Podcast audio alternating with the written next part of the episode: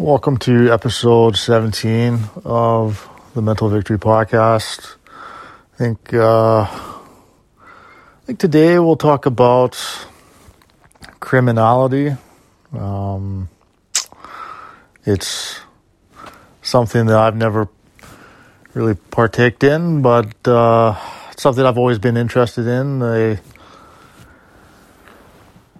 went to school for criminal justice and uh, also had a job where um, just dealing with theft, property crime, people stealing things, and uh, just kind of preventing that and the effects it has on society, whether we like to think about it or not. But yeah, I think. Uh, a lot of people don't realize even just doing small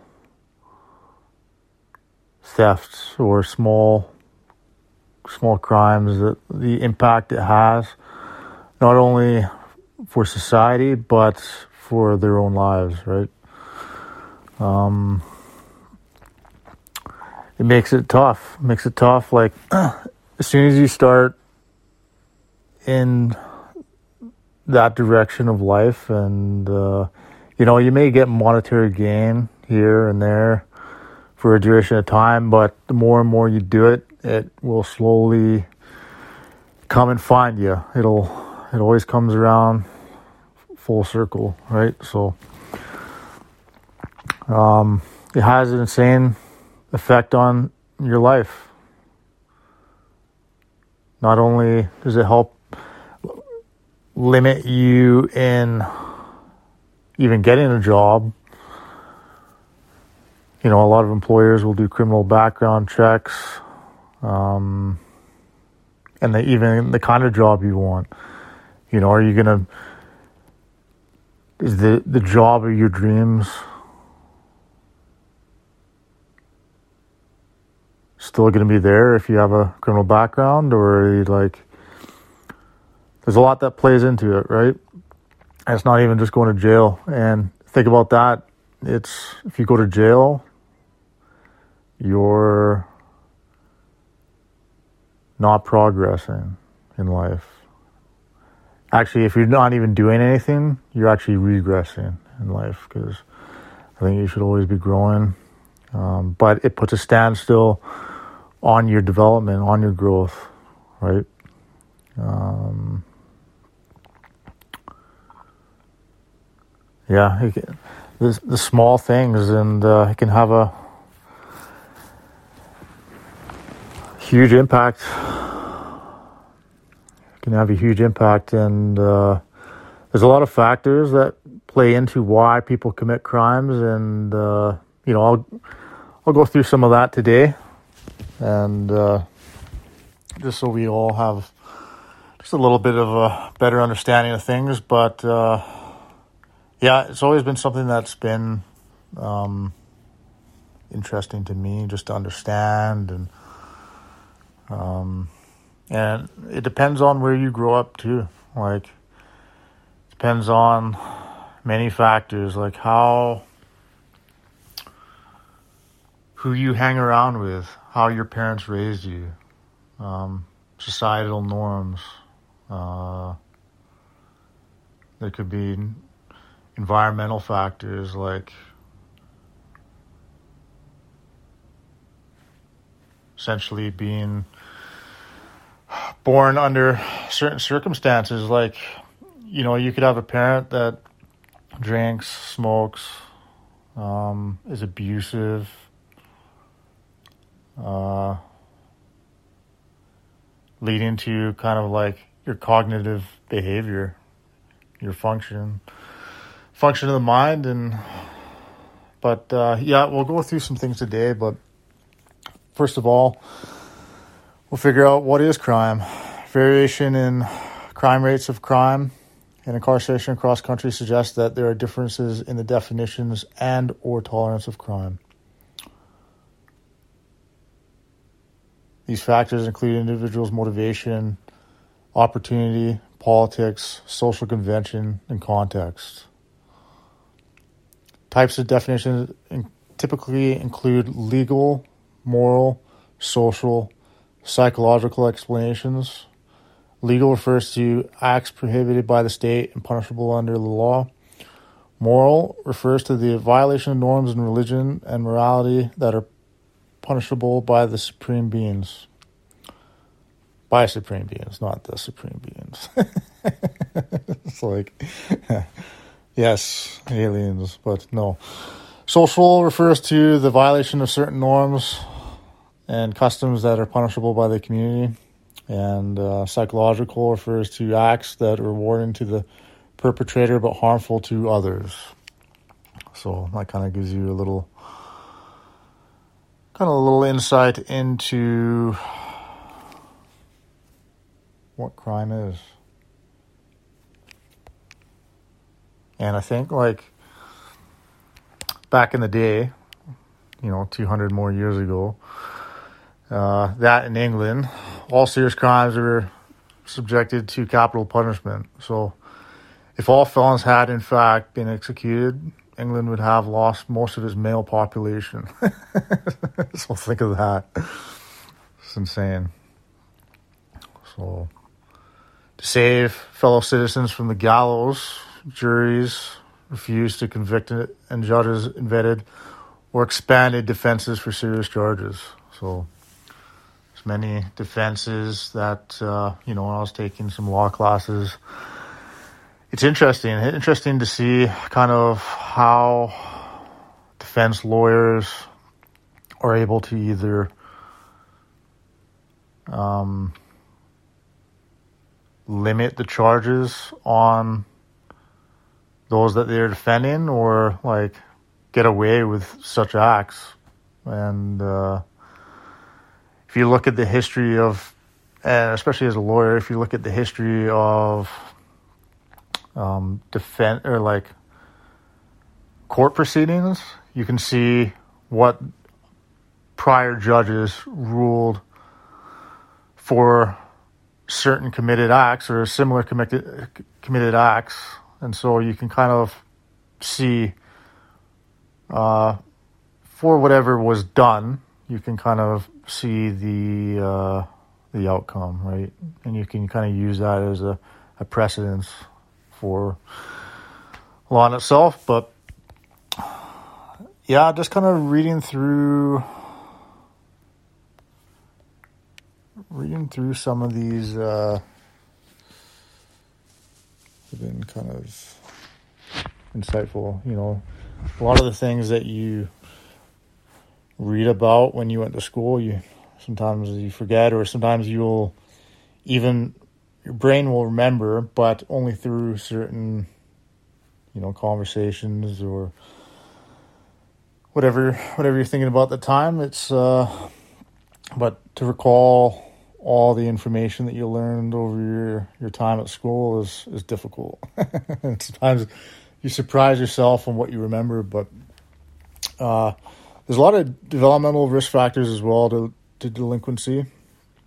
So when you're thinking about how to limit your your activity in crime and uh, you can kind of see or you can kind of understand why people do the things they do and sometimes you'll you'll look at the news days in and days out and you'll be like, what the hell? Like, why does somebody do that? And blows my mind, but uh, yeah, here are a couple social risk factors. So, poverty, early peer rejection, association with antisocial peers, inadequate preschool childcare, inadequate after school care academic failure. So those are things bringing people's lives down, right? It's uh, yeah, it can be tough. It can be tough for, uh, especially in the environment that you grew up in, like where I work. It's the very kind of like is, poverty-stricken society, right? It's the people that struggle the very, very most in society, and uh, the temptations leading to crime are very, very easy for one person to do, as money and addictions or lack of money and the, the factor of addictions poses temptation, right? Um, I see it all the time. People, you know, have people come to the door, like they'll come and visit drug dealers in the in the place, and uh, you know, to get drugs, and uh, you know, if they haven't made contact with that individual prior to them showing up, we have to kind of, you know, they kind of got to do that. Never used to be that. We used to just like call them, get them to come to the door, and then we can sign them in. But now it's very much like uh, you're gonna have to make arrangements prior, and uh, you'll have people that are coming in the place. We'll get that individual to go knock on the door, or the drugs that they were needing in the first place. That individual may um, can make money easily from just kind of dealing drugs. so your environment and your situation does play a huge factor, and uh, it's just kind of an instance I noticed. But yeah, there's also parental and family risk factors. So single parent household, permiss, permissive or lax parental style, minimal parental monitoring, parental psychopathology, physical and emotional abuse and neglect, domestic violence and or substance abuse, antisocial siblings. So especially when you're you're stuck in an environment as such, growing up, and uh, it's all you know of, and it could be violence, it could be drug abuse, and uh, or just the way that your parents brought you up. You know, you could be neglectful. Could have you at home while they're out and about doing whatever, and like there's no supervision.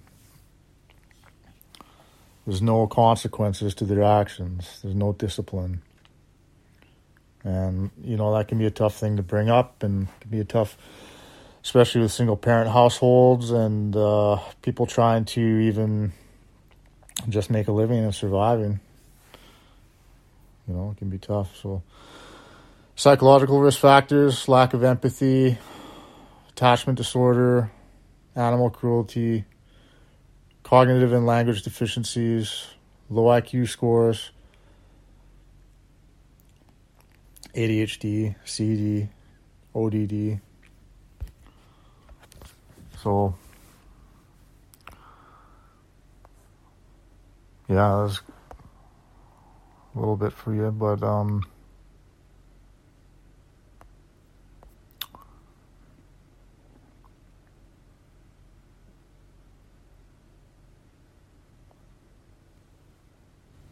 genetics.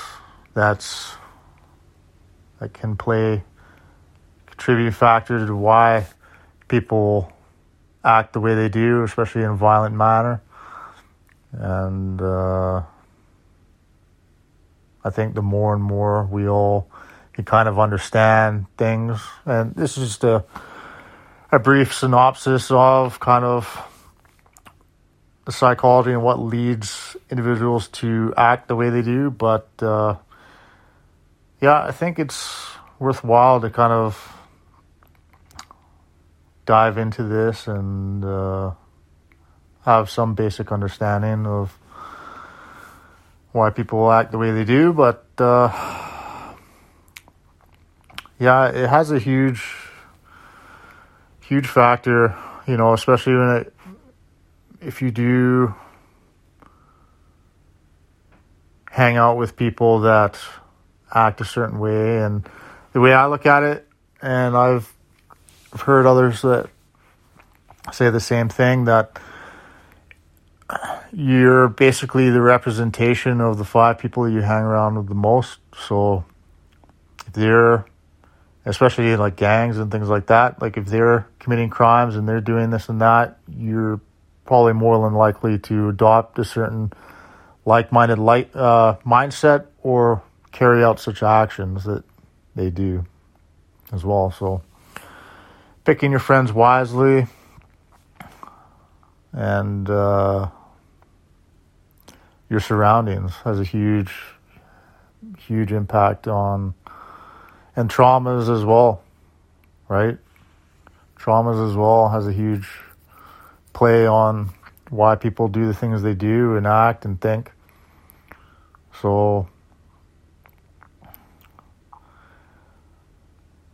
I think today I just wanted to kind of touch base on this and really drive home like the importance of like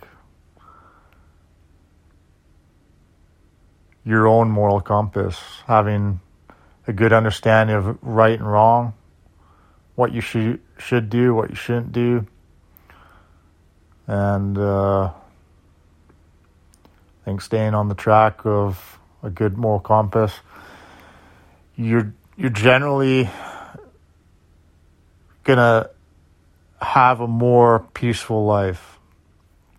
You're gonna like say you go to jail, how are you gonna and you come out of it, you have trouble working, you have trouble integrating back into society.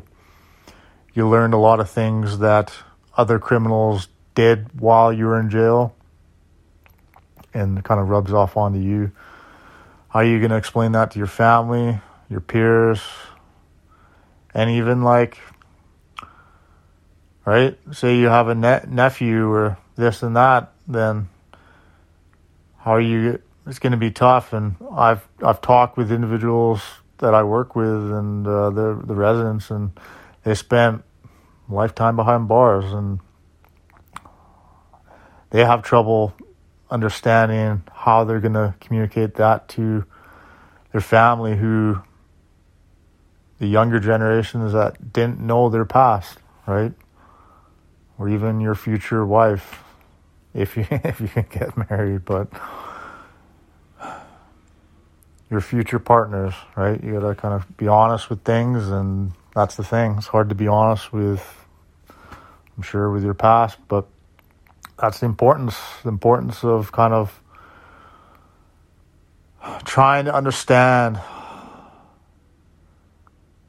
why you may do the things that you do and you know seeking help prior to you committing such acts and i know it's not as easy as easier said than done right but um, i think talking about it, having a better understanding of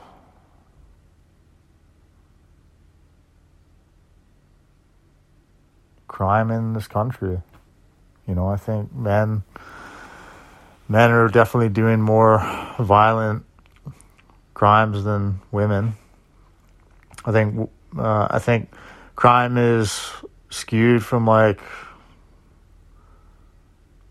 three fourths of the time it's men, right?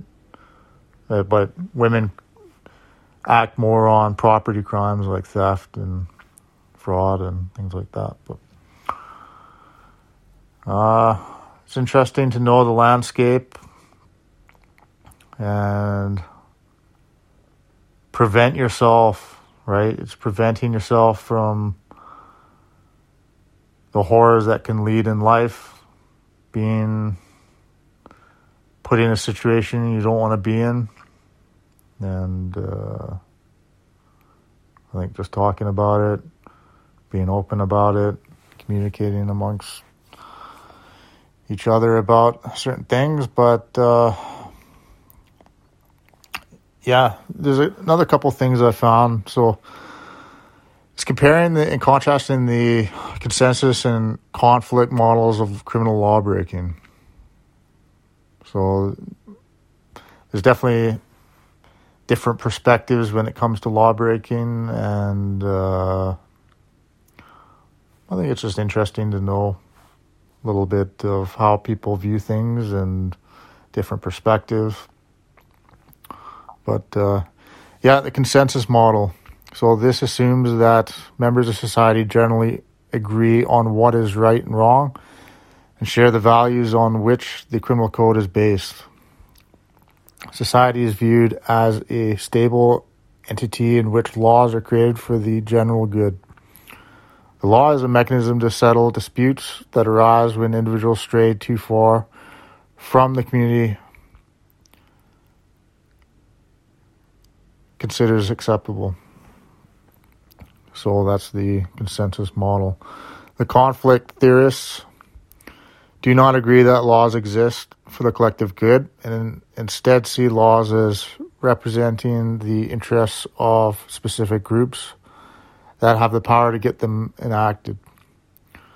Conflict theory attempts to identify the forces that selectively decide the conduct should be singled out for condemnation.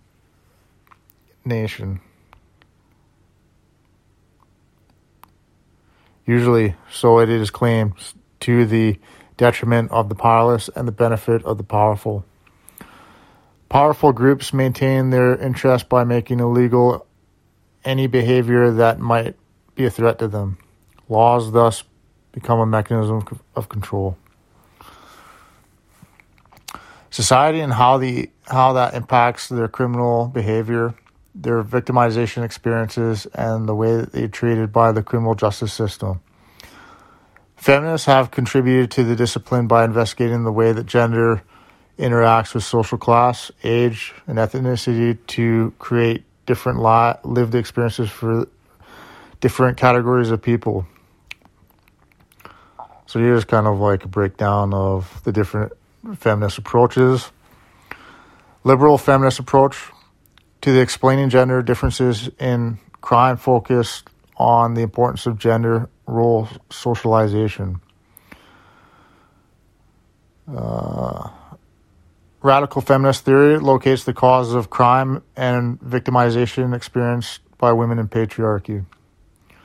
Socialist feminist, fe- feminism argues that both patriarchy and capitalism are to blame for women's criminal behaviors and the kinds of victimization they experience third wave feminism, such as standpoint feminism, and postmodern modernist feminism offers a more inclusive approach that helps female offenders find their voice and access their stories. So there's a little little insight. Um, lastly, the the power Control theory offers an explanation of the gendered nature of criminal behavior by integrating gender with economic and social stru- structural factors. So there you go. um, there are controlling forces in our lives. So, example, social control theory focuses on techniques and strat- strategies that regulate human human behavior and lead to conformity. The influences of family and school, religious beliefs, moral values, friends, and even beliefs about government. Theorists provide explanations by the ways in which historical systemic changes have influenced the nature of societies' control over individuals responding to social disorganization with delinquent behavior. According to containment theory, every person has a containing external structure, a role in social group with reasonable limits and responsibilities and alternative means of attaining satisfaction. In addition, each individual has a protective internal structure that depends on good self concept, self control, a well developed conscience, and a tolerance for frustration, along with a strong sense of responsibility. So, just that there, alone, I think to kind of like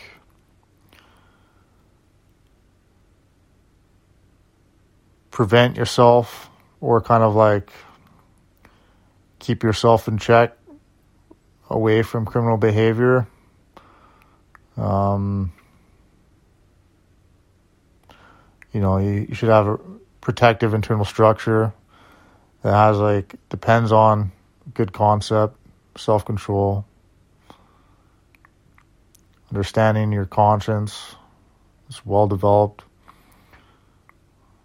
and then just being tolerant of frustration and uh, being able to kind of like figure out anger, your emotions, and then just being being a responsible adult, right? You know, not all these things necessarily should be said or ha- you know, but seems to be in society like common sense isn't always common. So, yeah, just yeah, sharing sharing this hopefully kind of gives you a little bit of insight into things, and uh, you know, not all criminal behavior is intentional, right? So, just to get a better um, definition of, you know, the things that, when convicted or under, I should say, under a trial, you know, to prove that you're guilty, you got to have two things actus reus and mens rea. So, for actus rea to be made out, there must be a voluntary commission of an unlawful act. All actions are presumed to be voluntary but the defense can argue that there was no actus reus because the defendant had no voluntary control of his or her actions. This was the case in R.V. Parks, where the accused pretended or presented evidence that he was sleepwalking at the time he killed his mother and father-in-law. Supreme Court of Canada upheld Mr. Park's acquittal on the basis that he was not acting voluntarily. Additionally, where the offense charged includes the occurrence of specific result. The fact that those consequences occurred is another element of actus reus. For example, Section 222 of the Criminal Code provides that a person commits homicide when directly or indirectly by any means he causes the death of a human being. Causing death is therefore a necessary requirement for the actus reus of homicide in determining the causation the question we ask is whether, but for the actions of the accused, the results have happened. And the mens rea. Courts presume that criminal defenses or offenses require some form of subjective mens rea, intent, knowledge, recklessness, or willful blindness. In relation to all aspects of the actus reus, unless Parliament clearly indicates otherwise. For some offences, Parliament has indicated that mens rea is not required. These are known as strict li- liability offences. For a strict liability offence, it is not necessarily for the Crown to prove the existence of mens rea. The act itself is the entire offence. If charged with a strict liability offence, the accused may advance the offense that they look or they took all reasonable steps to avoid the act. An absolutely liability offense is similar, but the accused is not able to advance a defense of this nature. So, when you're wondering if something is a crime, start with brains and brawn. and ask if yourself if criminal intent and criminal action were both present, as we've been as we've seen. There are exceptions, but it's a reasonable place to start. So there you go at the fundamental level. Um, criminal law is based around a single Latin phrase: actus non facit reum nisi mens sit rea. which translates to enact, does not make a person guilty unless the mind is guilty. This means that a crime consists of two elements the commission of a guilty act, known as actus reus, and the presence of a guilty mind, known as mens rea. So, I think we'll just leave it at that. and just like, yeah, it's uh, the end of the day. You don't want to be incarcerated. It's the last thing you want, right? And uh, yeah, it's the last thing you want. So you've heard it first from me. maybe not, maybe not, but maybe so. Who knows? But hope you have a good day and uh, yeah, stay focused, stay on track, stay focused, and we'll get to where we need to be in due time. So have a great day. Sayonara.